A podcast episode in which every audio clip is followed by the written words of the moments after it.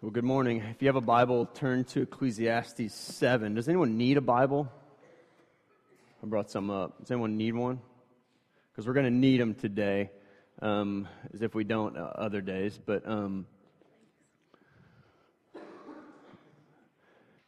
there's also some on the back table if you're scared to raise your hand for some reason. Um, I want to prepare us um, th- this weekend, I found myself unprepared. I was hunting with my dad, and um, we're in the woods, and he had um, shot the biggest deer he'd ever seen, um, but it ran off. And so, for two hours, we're tracking this deer and literally just following um, a blood trail. And I'm on my knees looking for blood, trying to figure out where did this deer go, okay? Um, and so it got to the point like, you know, two hours, uh, we're like, okay, um, I'm not just going to stay on my knees here. I'm just going to go that way, okay? Um, it's going to walk down that way, and probably the deer will just be laying down there, hopefully dead and ready for us to uh, celebrate, right? Um, and so um, I, I, I go down the hill, and I'm looking around, and all of a sudden I hear something um, and, and I, I'm on a trail and I turn around, and right behind me, this deer, the biggest deer I've ever seen in my life, and probably 10 or 12 point buck, is coming at me. Okay?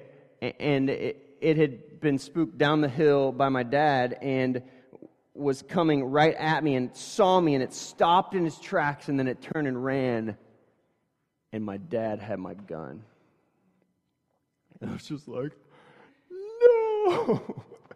um, and I was just like, I just can't get this deer out of my mind because, you know, sorry if you're not a hunter, but like, I've never seen a deer so big in my life. Uh, there was an opportunity for me to, um, to, to get it, and it didn't happen.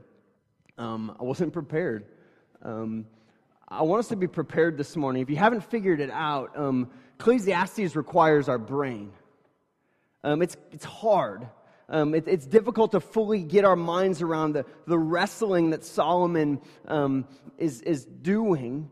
Um, but what's, what's incredible is I hear conversations from some of you talking about God changing your perspective on life through this difficult book. Um, I, I, don't know how many of you um, enjoy this, but one of the things that I enjoy doing is just. Um, I've had a lot of great conversations with my grandparents over the years and just engaging them and asking them about life and asking them about their experience. Um, I just remember probing, I remember being a young kid and being in the garage with my grandpa and just asking him, like, what is this tool and what is this? And just gleaning from his life experience. And so I want to I want to invite you into that this morning. I want to prepare you for that. Now, you probably experienced that um, already in our time through Ecclesiastes, but what we're doing is we're coming to, the, to hear from the wisest man who walked the face of the earth next to Jesus. Okay, and he says in the very beginning of the, the text that we're going to look at, he says in 715, in my vain life, in the mist, the, the vapor of my life, I've seen everything. Okay? He says that to his glory and probably also to his shame. But this is a man of, of experience that we can sit under and learn from and hear from what he's walked through and what he's gone through in his life. And so I just want to ask you today will you sit hungry at the table this morning? Will you sit in these chairs this morning a desire to learn from the Word? Or will we be unprepared for really what God wants to do this morning? Um, because one commentator put it this way the reason why you can trust the book of Ecclesiastes is because there's sorrow in it. You ever have conversations with people that have been through deep sorrow, and you're like, you're listening, right? Okay? That's one of the dangers of being a young church is we don't have a lot of life of experience. We haven't been through a lot of deep sorrows in our lives. And so do we really understand? And Solomon's like, Here I am, a man of wisdom, and I have a ton to say to you, but will you listen? Will you listen this morning? And the truth of the matter is, is that we can understand nothing apart from the Spirit of God. So 1 Corinthians 2 says. Um, so let's go to him and let's ask him um, to come and speak to us. Uh, will, you, will you pray with me? Father God, I thank you for your word. I thank you for the difficulty of the book of Ecclesiastes and even the, the darkness that comes into it, um, that, that comes out of it a lot, um, that we're not really sure what's going on at times. It's confusing, it's hard, it's hard to wrestle with. It leaves us with more questions than answers at times. But Jesus, we run to you right now and we ask that you'd teach us. We ask that you'd give us insight. We ask that we'd have a renewed focus to hear and learn from you this morning. Would you fill us with your spirit? Would, you, would your spirit open our eyes to the truth that's present here? And Lord, would you guard my tongue? Teach us this morning, I pray in Christ's name. Amen. So, Solomon's going to begin with the, the million dollar question. Um, I don't know if you've been asked this question, um, but, but here's the question that Solomon's going to begin with in Ecclesiastes chapter 7, beginning at verse 15. Here's the question Why do bad things happen to what? Finish it good people? Why do bad things happen to good people? And it seems like the wicked get off the hook. Right? Okay, let's, let's look at it. Let's hear how he puts it. Um, 15, Ecclesiastes 7.15. If you're in uh, our Bibles, it's page 358. Here's what he says In my vain life, I've seen everything. There is a righteous man who perishes in his righteousness, and there is a wicked man who prolongs his life in his evil doing. Okay, like, so that's the question. Like, why, why do bad things happen to good people? Why is it, and we've, we've seen it, we've, we've been to funerals of, of, of people who it's like, man, this person was such a pursuer of Christ that died young or seemed like an unjust death. Why would God take this? It seemed like this person could be such a key figure in the game of redemptive history. But God takes them right? And it's like uh, there's wickedness, and, and those people are prolonged on the earth. It leaves us perplexed. It leaves us scratching our head. It leaves us wondering why in the world would, would God allow it to go this way? It doesn't make sense. But if we're honest, when we look in the Bible, we see what? The call on Christians' lives to suffer, the call on Christians' lives to go through pain as a picture of God's sufficiency, God's greatness. And I think when we come to this question, here's the simple truth that I want to lay out for us it's that God owes us nothing. Like we're looking at it wrong, are we not? Why do, why do bad things happen to good people? Well, first of all, there's no such thing as a good person. We know from Romans 3, right? Okay? But we're looking at it from the perspective God, you owe me something, and I'm living in such a way that, that puts you in my game to respond based on how I live. When in reality, the truth is like the only thing we deserve is hell. And anything apart from that is grace. We live in a broken world where a lot of what happens in life, and we've heard this from Solomon, what happens in life just kind of leaves us scratching our head. What this doesn't make sense. This is one of those questions that on, on some of we can look at it biblically and we can answer it biblically, but there's something in us that's like it just kind of doesn't make sense even why God wouldn't just do away with us. Look at verse 16. Be not overly righteous and do not make yourself too wise. Why should you destroy yourself? Be not overly wicked, neither be a fool. Why should you die before your time? It is good that you should take hold of this, and from that withhold not your hand, for the one who fears God shall come out of both of them. Okay, now, here we go. You ready? Okay, what is Solomon saying here? Okay, when we look at it, it almost seems like this is the call for moderation. Okay, he's like, don't be too righteous, don't be too wicked. Okay? Um, in, in philosophy, the Chinese um, philosopher Confucius called this the doctrine of the mean. Okay, like this, this middle of the road. Um, the Buddhist philosophy would call it the middle way or the middle path. Okay? In Greek philosophy, the philosopher Aristotle, who sat under Socrates, he would call, I'm sorry, Plato, he called it the golden mean. Like this, this middle place.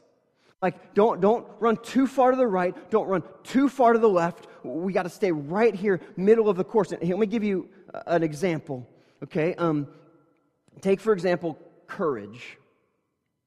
Okay? Let's say you're courageous, and in your courage, you, do it in excess. What does that lead to? recklessness. Okay, take any young, like high school boy that's courageous. Okay, um, in excess, what does it do? They wreck their lives, right? Okay, but but in deficiency, what does it produce? Cowardice, right? So the, the Greek philosophers would say, courage, in order to be courageous, we have to stay middle of the road, the golden mean. We don't want to run too far to the right. We don't want to run too far to recklessness. We don't want to run to cowardice. So we need to stay middle of the road. Okay, now listen. This is not what Solomon's getting at. Okay? Be, be careful. Are you, are you hearing me? Okay? Uh, Solomon's not saying we need to be um, a, middle of the road, mediocre, um, church going, good citizen who, you know, goes to church, is involved kind of partially, um, but isn't putting too much stock in like actually pressing into the things of God or isn't, you know, really uh, this staunch, outright atheist, but like kind of this complacent, middle of the road Christian. That's not what he's saying. Okay? But yet he's calling to something different here. Okay? A picture of, of and here's what I want to unpack for the next several minutes a picture of self righteousness. Okay? Because what's happening here is it's this reflexive verb that kind of comes back on itself in verse 16 when it says this be not overly righteous and do not make yourself too wise. Why should you destroy yourself? He, here's the caution. I want to give a caution. Here's the caution that Solomon is trying to get us to see is there's a way to be right that's wrong. Do you hear that? Okay, brains, did you bring them? You bring them this morning? I tell my daughter all this time use the brain that God's given you. Okay, but by his spirit, because we can't understand this unless the spirit is active in our minds. There's a way to be right that's wrong. Now, in, we're in church, right? We're pursuing right living, right? On some level. But here's the caution there's a way to be right that's wrong. There's a pursuit in right living that's wrong. And it's, here's what it is it's self righteousness. It's relying upon myself, my abilities. It means even what, Haley, what you talked about. Like, I can't do any, I can't accomplish anything apart from God's activity in my life. Even my own morality. Here's what the self righteous view is I'm doing okay without God. Like, I've arrived, I've come to a place where I'm okay, I'm not teachable. Okay? I've heard it all. I know it all. Now, we wouldn't say those things necessarily, but we tend to live that way. Okay, so I want to go into three types of self righteousness. Okay? Um, the first one, I want to go to Luke 18, and you can look at these with me right on the screen. You don't have to turn there because I'm going to go through them fairly quickly. Um, but Luke 18, the first type of self righteousness, look at what it says beginning at verse 9. He also told this parable to some who trusted in themselves that they were righteous and treated others with contempt. So that's the picture a person who trusts in themselves, their own ability to be righteous. Verse 10 Two men went up into the temple to pray, one a Pharisee and the other a tax collector. The Pharisee, standing by himself, prayed thus God, I thank you that I'm not like other men extortioners, unjust, adulterers, or even like this tax collector. I fast twice a week. I give tithes of all that I get, but the tax collector, standing far off, would not even lift up his eyes to heaven, but beat his breast, saying, God, be merciful to me, a sinner. I tell you, this man went down to his house justified rather than the other, for everyone who exalts himself will be humbled, but the one who humbles himself will be exalted. Okay, here's the first type of self righteousness it's staunch legalism. What I'm calling staunch legalism. And it's this perspective that we see in this Pharisee. Okay, now, I know this is what a lot of us have come out of, okay? Now, there's extremes in there. There's extremes of legalism, right? Okay, but, but a lot of uh, you in this church, a lot of us have come up in legalistic environments, in legalistic settings, and so we observe this and we see this. So even as we're unpacking this, our tendency is going to be like pointing the finger. We're thinking of people. We're thinking of, you know, a church. We're thinking of um, an organization. We're thinking of a family member. And even in, in thinking through this, we're automatically stereotyping and pointing and carrying a spirit of self righteousness, even in our identification of a sinful place of living. Do you understand that? So we're becoming what we're saying not to become, even in the unpacking of it. But here's what staunch legalism is it's this exclusive, um, separatist, uh, don't come near me because you're sinful. Don't get your sin on me. Um, it's very judgmental.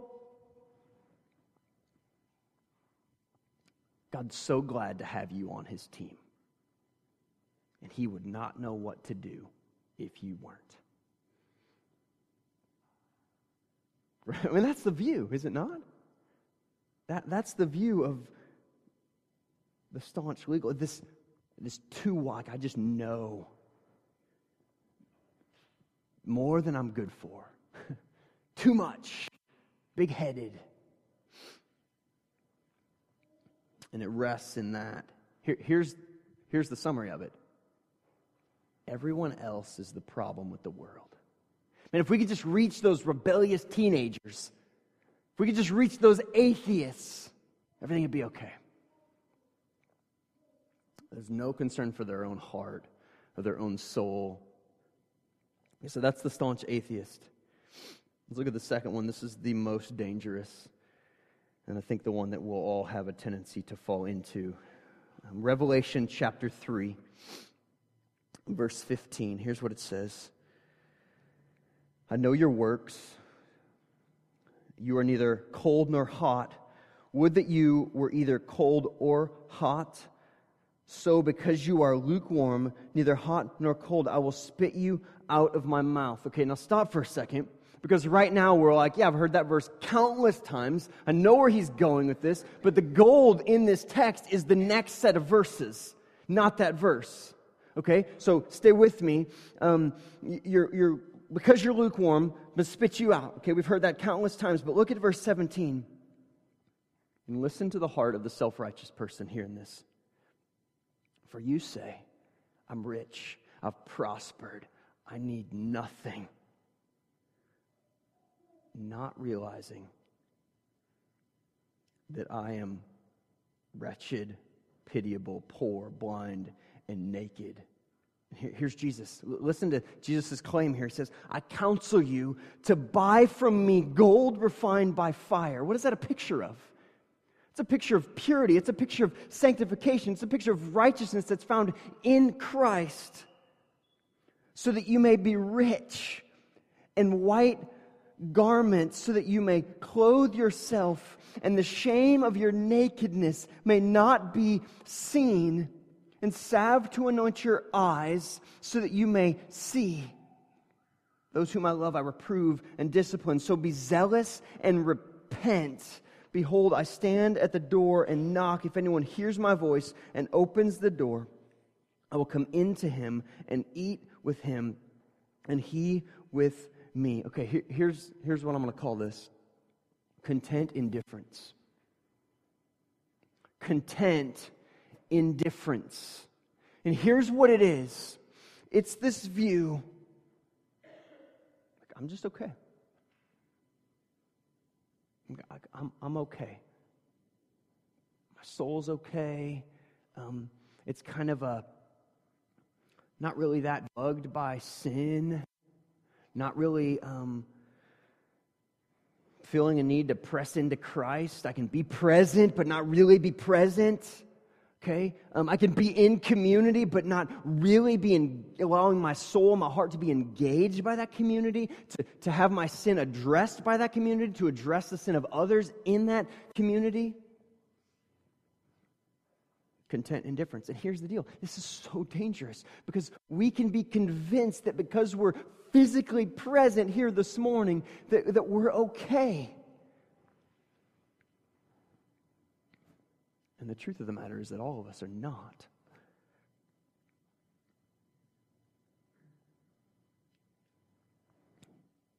It's a person who doesn't really have much regard for pressing into Christ, for reading their Bible, for spending much time devoting in prayer, tolerant of sin. And it's the view of pretense. You know pretense is? It's a hidden agenda of self. It's like I have this motive, and outwardly it looks like I'm, I'm right and I'm doing what I'm supposed to do, but inwardly it's a twisted motive that is for my own gain. Content indifference. Now go back to Ecclesiastes 7 for the third one and look at verse 17 says, Be not overly wicked, neither be a fool. Why should you die before your time? Here's the third one blatant wickedness. Now you're like, I thought you were unpacking self righteousness. I am. What's self righteousness? It's me on my own defining my morality. Okay? In a postmodern world, what's you know, I define what's right for me, what's right for you is right for you, what's right for me is right for me. Okay, don't tell me what's right and wrong. Okay? Blatant wickedness. It's just giving into the things of the world, pursuing the things of the world. Maybe even coming to a place like this. Maybe in being, being involved in Christian community. But still just living however you want. Here's the deal about all three of these they're all self serving, are they not? The staunch legalists, the content indifference, the blatant wickedness, they're all about me serving myself and attaining my level of morality, whatever I want it to be. And then here's the striking thing, if we're honest all three of them look at the other ones, and what do they say? I'm glad I'm not like them. Right? I mean, maybe you put yourself in a list here. Maybe you put your you, you identified with one of these. Or I, when I was unpacking the staunch legalists, you're like, I'm glad I'm not like them. And I'm glad I'm not in the blatant wicked. Like, they're all self-serving. Now, what does Solomon say? The result is. What does he say? Somebody, what's the result of this? What does it say? Verse 17 and 16. The result is your own destruction.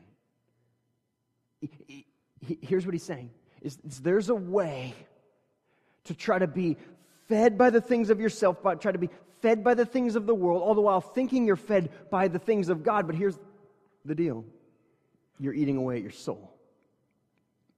You're literally the things that God calls us to be pleased by, you're eating away at your soul. Now, continue on in verse 18. It is good that you should take hold of this, and from that withhold not your hand, for the one who fears God shall come out from both of them. Okay, hold up. This we need your brains again.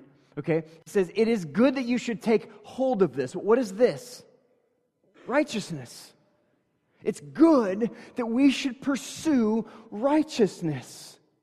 Okay, so he's not proclaiming this middle of the road, um, the righteous get, get off bad anyway because they're going to die anyway. But he's saying it's good to pursue righteousness, it's good to pursue the life that God's called us to live. And from this, withhold not your hand. What is that? It's the other side of it. Wickedness. Wait a second. Wickedness? Here's all it is be in the world, but not of the world. Be in the world, but not of the world. In, in, distinct and engaged. For the one who fears God shall come out from both of them. So the calling is the very thing that Rick unpacked last week about fearing God, which really is this proper view of who He is, this proper view of who I am, and then responding in my life to that and resting in who He is and who I'm not.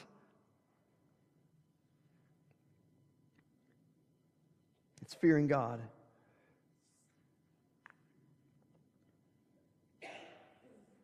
Now, um, here's my assessment of, of us as a church. Um, I've been thinking and praying just about what God's doing here. Um, man, it's been, it's been incredible to watch just the journey of life um, and transformation happen in our five years, okay? And, and here's kind of my, um, kind of where I think, what I think God's doing right now. Um, and I think early on there was just, like, we were just a really immature church that was just cool with being cool and not really, you know, putting cool, like we can do cool church, right? Okay? Really not pressing into the things of God. And so in, in the past year, really, we've pressed on this thing, um, this you know, awesome notion that we, you know, as elders, we got on our hands and knees and we prayed and we're like, we need some grand idea that's never been thought up. And we're like, discipleship. Wow, that's what we're supposed to be about. Imagine that. And so, like, we started pushing in that area. And man, who are you meeting with? And who's meeting with you? And um, who are we discipling and growing up and maturing in the faith? And here's the amazing thing like, those relationships are all over the place. Like I look at faces and I'm like, man, I can name people who are meeting with people and like and, and just know stories that are happening of people diving deep into the things of God, and it's incredible to watch us mature as a church. And here's what I think is happening. Part of the struggle in our lives, part of the suffering that we're enduring in that is that we're in the game. Like, okay, a cool, immature church isn't a threat to the kingdom of Satan. Do you hear that? But the people of God that begin to take seriously what it means to be the people of God and live out our identity as disciples who make disciples, the enemy's not liking that. And so we're beginning to have to wrestle with some of the idols that we thought we could hold on to while we pursued Christ. And God's like, no, you need to let go of all of those things. It's not Jesus plus anything or minus anything, it's just Jesus. So God calls us into this fearing Him. So, in the midst of that, Okay, back to the text. Solomon's Solomon's like, okay, should we pursue righteousness? Because those people just die off anyway. And should we pursue wickedness? Like, is it, is it a middle of the road approach? And he brings us back to this reality. There's a way to be right that's wrong. There's a way to pursue righteousness that's wrong. Now go look at 19. It says, Wisdom gives strength to the wise more than 10 rulers who are in a city. So, what is he saying? He's saying, we, we don't just discredit wisdom, we don't just throw out wisdom, okay? Um, because wisdom is important. The scriptures even say the fear of the Lord is the beginning of wisdom. It says wisdom is, is better than 10 presidents. Okay? When put in perspective of who God is and the fear of God. And then, and then Solomon, okay. Solomon's going to get really confusing. You ready? Okay, so he's just like, don't be righteous. Um, you know, like, it just doesn't work anyway. You're going to die or before your time. And then he's like, but be righteous because it's, it's all about not being self righteous. And then, here we go. Um, he just spent all this work trying to unpack why you should really be righteous in the Lord. And then look at what he says in verse 20. Surely there is not a righteous man on the earth who does good and never sins. Come on, Solomon. Thanks for that. Like, uh, you know, we were beginning to make some headway out of the, the confusion that was present, and then you're going to throw that one into the mix? There's not a right, like, why be righteous? There's not a righteous person anyway. And really, what is he saying? He's unpacking depravity. What's depravity? Let me give you a picture of depravity. Tuesday night at my house, um, Michaela is playing with her cousin Ty. Um, they're fighting over, of all things, an iPad. Okay? My iPad, no, my iPad. I'm like, neither of your iPads, right? Like, did you buy that thing? No? Okay. Um, and so, um, Ty's running away with the iPad, which is like, you don't run with an iPad? Okay, that's one of our rules that we're just continuing working on. Anyway, um, Ty's running away with an iPad, and Michaela's chasing him. And Mikhail gets up to him, and Ty turns around and just absolutely decks her right in the side of the face. I mean, it was like, and I was just like, I took a step back, just like, whoa. And I'm like, waiting to see how this is going to play out, right? And then Michaela just started bawling. Because it hurt, right? I hurt her pride a little bit. Tobin's never done that to her, right? At least on that level. Okay? And uh, Ty's mom was there.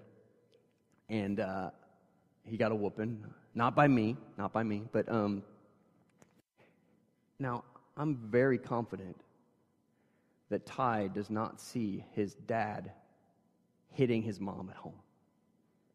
Now, Ty, when mom doesn't do right, here's what I do.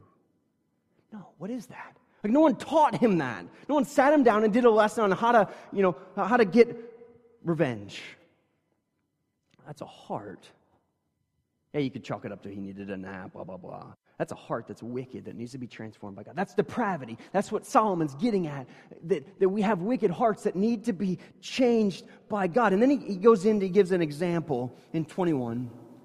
Do not take to heart all the things that people say, lest you hear your servant cursing you.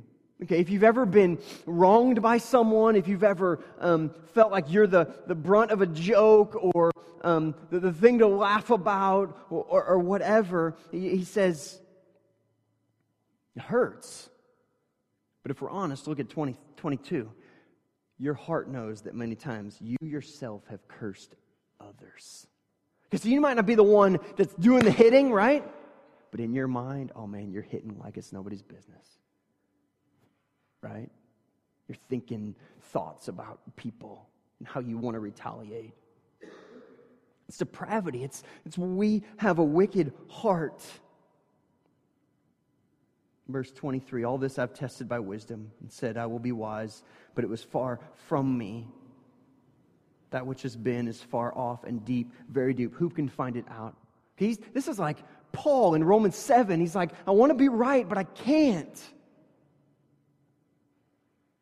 Like, I try to pursue it, and then I even ask myself, is it worth pursuing?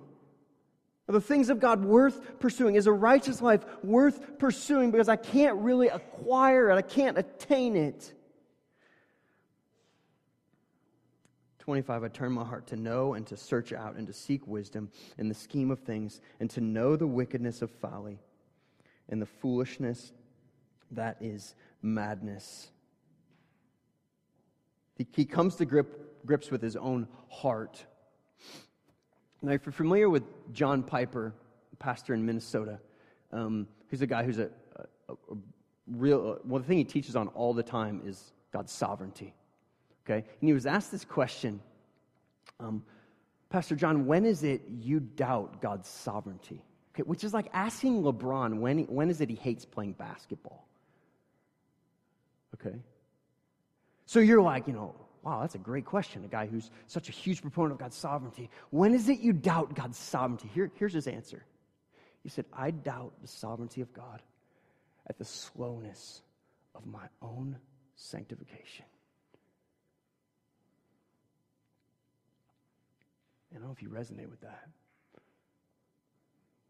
But if you do, if like there's a weightiness to that for you, then I believe this morning you're in a really good place because continue on, look at what Solomon's going to say in verse 26.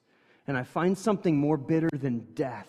He's going to unpack the, the sinful condition, the problem of man. I find something more bitter than death. The woman whose heart is snares and nets and hands are fetters. He's talking about the adulterous woman from Proverbs 7. He who pleases God escapes her, but the sinner is taken by her. So he's, he's talking about the, the wrestle with sexual immorality, which for Solomon, you want to talk about a guy who just gave himself to it all? Okay, 700 wives, okay, 300 sex partners. Okay, come on, it's kind of overkill, Solomon, right? I mean, seriously? Kind of make Hugh Hefner look like a joke. Okay, he, he gets this. He understands what it means to pursue everything. But here's the, the nugget of truth that's in this um, that transformed my life. What did he say here? And this isn't just a guy thing, um, it's also a girl struggle as well. Um, what did he say here? Look at, look at the end of 26. He who pleases God escapes her but the sinner is taken by her. So the nugget of truth is, is victory is found in pursuing the Lord, in pursuing His righteousness above our own, not pursuing moral behavior or, or not being a sinner. That's what it's saying. Like run hard after Christ. In the process, He'll be enough. Sin will be defeated. 27 Behold, this is what I found. The preacher, says the preacher, while adding one thing to another to find the scheme of things, which my soul has sought repeatedly, but I have not found. One man among a thousand I've found, but a woman among all these I have not found. See, this alone I found that God made man upright, but they have sought out many schemes. Here's what wisdom is. Wisdom is coming to grips. It's admitting you don't have the answers, but it's running to the one who does. Okay, because Solomon says here God made man upright. God made you and I, in his eyes, perfect, righteous, set apart, a design to live in his presence. And what happens? We sought out everything but that. We sought out everything but that. So, what is it for you? What, what, what is it? Where, where do you run? Where do you run outside of who God is, what He's called you to, this life that He's called you to? Because self righteousness, you know what it really is? It's manufacturing the obedient life, which happens when you live absent of the Spirit of God in your life.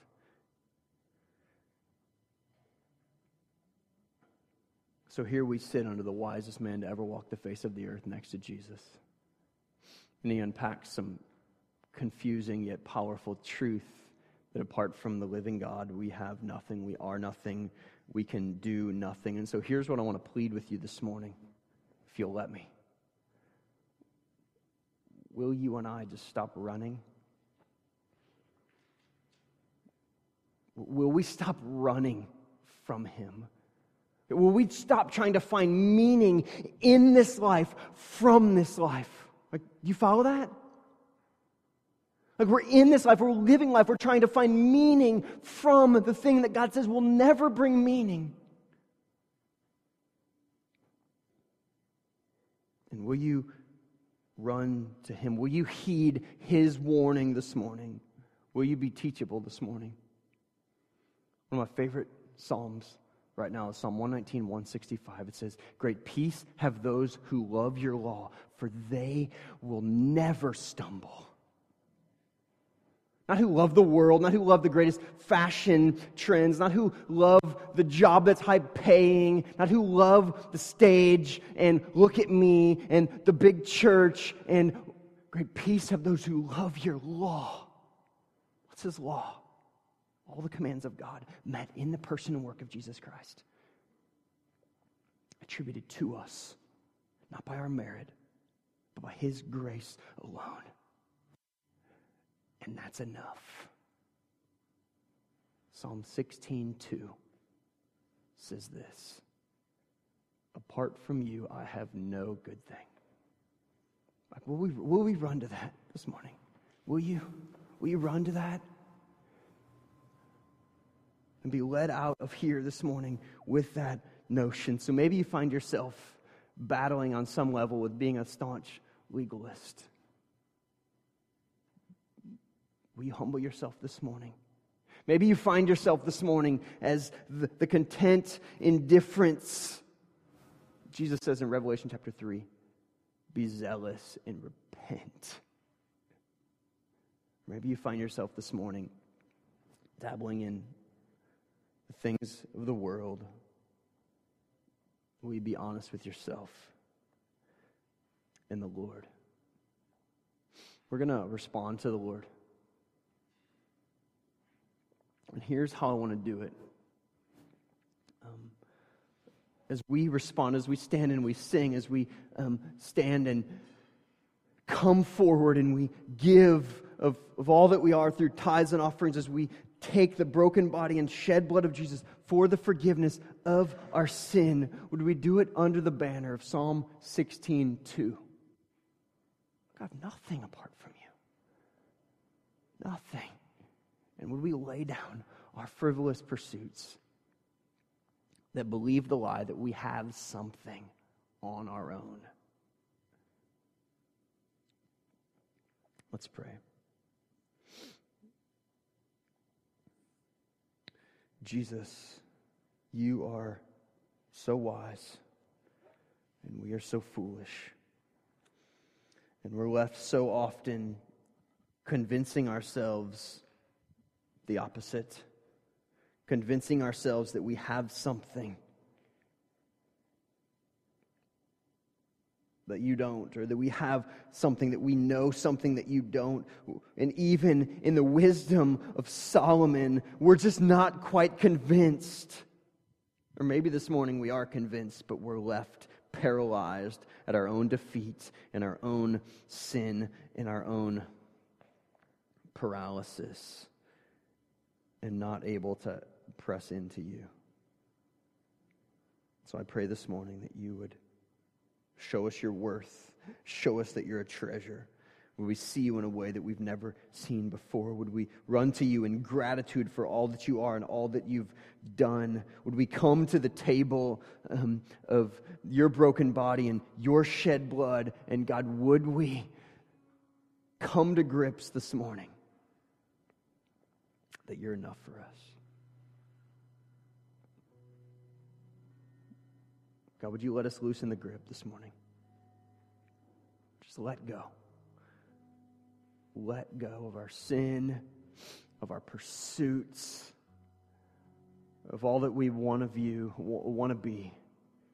God, maybe we just need to hear that you just you don't love a future version of us. You love us.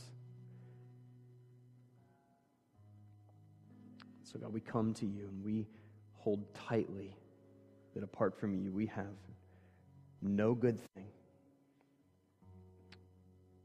God, would you come? Would you meet us? Would we never be the same? In Christ's name.